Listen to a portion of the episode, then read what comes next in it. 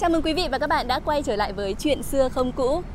Quý vị và các bạn thân mến, đến với mảnh đất Quy Nhơn, Bình Định thì người ta không chỉ ấn tượng bởi vẻ đẹp huyền ảo của kỳ co hay là lối kiến trúc trăm pa độc đáo mà còn bị thu hút bởi sự yên bình, thơ mộng nơi ngọn đồi Thi Nhân.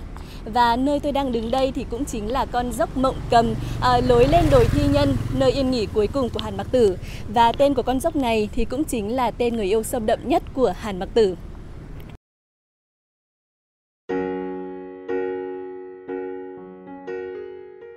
Thưa quý vị và các bạn, nhà thơ Hàn Mặc Tử tên thật là Nguyễn Trọng Trí, ông sinh năm 1912 tại Đồng Hới, tỉnh Quảng Bình. Mộ của ông nằm ở Quy Nhơn, Bình Định bởi sau khi bị bệnh phong, ông đã vào Quy Nhơn chữa bệnh và sống trong viện phong Quy Hòa và mất tại đây.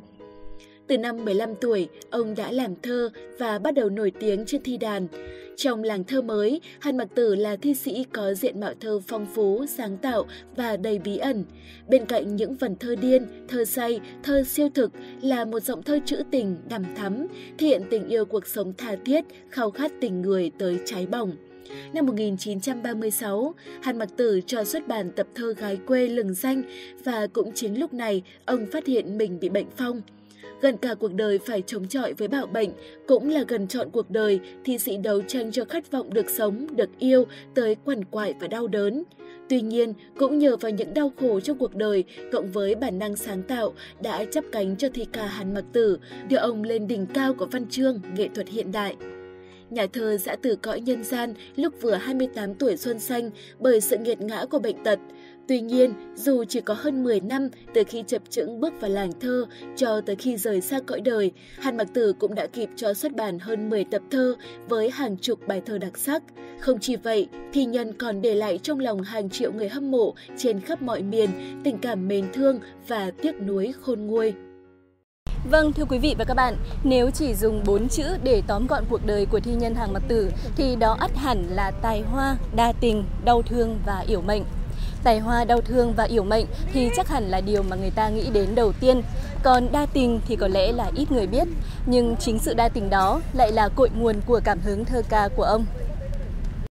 Thưa quý vị và các bạn, Mỗi mối tình trong cuộc đời của Hàn Mặc Tử đều mang một màu sắc riêng biệt và người ta còn đặt được cho nó những cái tên. Mối tình đầu Mối tình đầu ít ai biết của Hàn Mặc Tử gắn liền với một cô gái Huế với một cái tên rất mộc mạc là Câu Trà. Cô Trà là con gái út của cậu họ của Hàn Mặc Tử. Lần đầu tiên gặp Trà, Hàn Mặc Tử ấp úng không biết xưng hô là gì vì Trà hơn tuổi. Họ xích lại gần nhau hơn nhờ cô dịu dàng, tự nhiên bắt chuyện và hai người có cùng sở thích thơ văn và viết báo. Cho tới một ngày, một người chị họ thăm nhà hạt Mặc Tử và thông báo là trà đã đi lấy chồng. Người này kể rằng đã tiếc nuối thế nào khi cô trà dễ thương thủy mị, rất ưng hạt Mặc Tử, nhưng chàng đã không nói một tiếng. Vậy là mối tình đầu tàn vỡ trong lặng lẽ, để lại những hối hận và tiếc thương.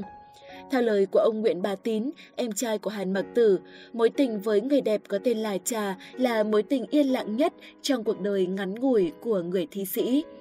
Nếu như những mối tình sau này được giải tỏa bằng thơ, thì với nàng trà, Hàn Mặc Tử không làm nổi một câu thơ để tỏ tình, thành ra tình yêu của người thi sĩ đa tình lại càng thêm thổn thức. Mối tình trong sáng Mối tình trong sáng và được nhắc tới nhiều nhất của Hàn Mặc Tử là cùng với người con gái Huế có tên là Hoàng Cúc. Cũng từ đây, tình yêu trở thành nguồn cảm hứng trong thơ của Hàn Mặc Tử. Chế Lan Viên từng nói về thơ của người thi nhân yểu mệnh rằng Hàn Mặc Tử đã có những câu thơ tình hay và bậc nhất trong thi ca Việt Nam hiện đại. Những câu thơ như tiếng kêu tự đáy lòng, lời thơ như dính máu, dính hồn và nước mắt của thi sĩ. Năm 1933, khi đang làm việc tại Quy Nhơn, Bình Định, Hàn Mặc Tử đã có dịp quen biết với Hoàng Cúc qua một người em con chú con bác của nàng. Ngay từ cái nhìn đầu tiên, Hàn Mặc Tử đã đem lòng yêu say đắm cô gái có tâm hồn văn chương giống mình. Chàng sáng tác bài thơ Hồn Cúc để bày tỏ tình yêu của mình qua những phần thơ như Bấy lâu sát ngõ chẳng ngăn tường, không dám sở tay sợ lấm hương, xiêm áo đêm nay tề chỉnh quá, muốn ôm hồn cúc ở trong xương. Tuy nhiên, vốn là một cô gái kín đáo, nên bề ngoài Hoàng Cúc và Hàn Mặc Tử như hai phương trời xa lạ. Tình yêu của chàng trai đa tình cứ thế âm thầm lặng lẽ trôi qua mà không được đáp lại. Sau nhiều lần vào Sài Gòn rồi trở lại mảnh đất Quy Nhơn, tình yêu ấy đã không hề phai nhạt mà càng nồng nàn hơn xưa. Chỉ có điều, nó là thứ tình yêu đơn phương từ phía Hàn Mặc Tử. Để rồi, khi Hoàng Cúc theo cha về vĩ dạ, ẩn cư làm tu sĩ, Hàn Mặc Tử coi nàng như đã đi lấy chồng và ôm nỗi đau tuyệt vọng vì tình yêu tan vỡ và viết nên bài Em lấy chồng ngày mai tôi bỏ làm thi sĩ, em lấy chồng rồi, hết ước mơ, tôi sẽ đi tìm mỏm đá trắng, ngồi lên để thả cái hồn thơ. Thấy vậy, người em của Hoàng Cúc đã viết thư về cho nàng, thông báo tin Hàn Mặc Tử mắc bệnh nan y và khuyên nàng nên viết thư an ủi người đã hết lòng yêu thương mình. Đáp lại, Hoàng Cúc chỉ gửi cho Hàn Mặc Tử một bức phong cảnh, đó chính là cội nguồn cảm hứng của bài thơ đầy thôn vĩ dạ nổi tiếng. Và mối tình đẹp và trong sáng đó đã khép lại như vậy. Mối tình ra diết nhất Mối tình ra diết nhất trong cuộc đời của người thi sĩ đa tình gắn liền với cái tên Mộng Cầm, người con gái quê ở Phan Thiết, Bình Thuận. Từ một người hâm mộ tài năng của Hàn Mặc Tử, giữa hai người đã nảy sinh tình cảm qua những bức thư bàn chuyện thơ văn. Khi vào Sài Gòn làm báo, Hàn Mặc Tử cũng nhiều lần bắt xe về Phan Thiết để gặp Mộng Cầm. Và mối tình này đã để lại nhiều kỷ niệm khó phai ở những địa danh như Mũi Né hay Lầu Ông Hoàng. Nếu những mối tình trước của Hàn Mặc Tử là tình yêu đơn phương, không được đáp lại, thì lần này Mộng Cầm đã chủ động bày tỏ tình cảm và nguyện làm người nâng khăn sửa túi cho Hàn Mặc Tử. Hai người đã trải qua những ngày tháng hạnh phúc và tràn đầy hy vọng. Song chính Mộng Cầm đã gieo rắc vào lòng người thi sĩ đa sầu đa cảm những nỗi đau khôn nguôi khi quyết định lấy chồng giữa lúc chàng lâm bệnh nặng. Nỗi đau về thể xác cùng với nỗi tuyệt vọng bị phụ tình đã khiến Hàn Mặc Tử rơi vào tâm trạng uất hận mà viết nên những câu thơ. Làm sao giết được người trong mộng đẩy trả thủ duyên kiếp vũ phàng? Hay là người đi một nửa hồn tôi mất, một nửa hồn tôi bỗng dại khờ. Chính trong lúc thi sĩ đau đớn và tuyệt vọng nhất, một bóng hồng đã bước vào cuộc đời của ông mà ngày nay người ta gọi đó là người tình văn chương của Hàn Mặc Tử. Người con gái ấy tên là Mai Đình. Hai người quen nhau qua một người bạn văn của Hàn Mặc Tử. Năm 1937, Mai Đình đã chủ động tới Quy Nhơn để tìm gặp người trong mộng.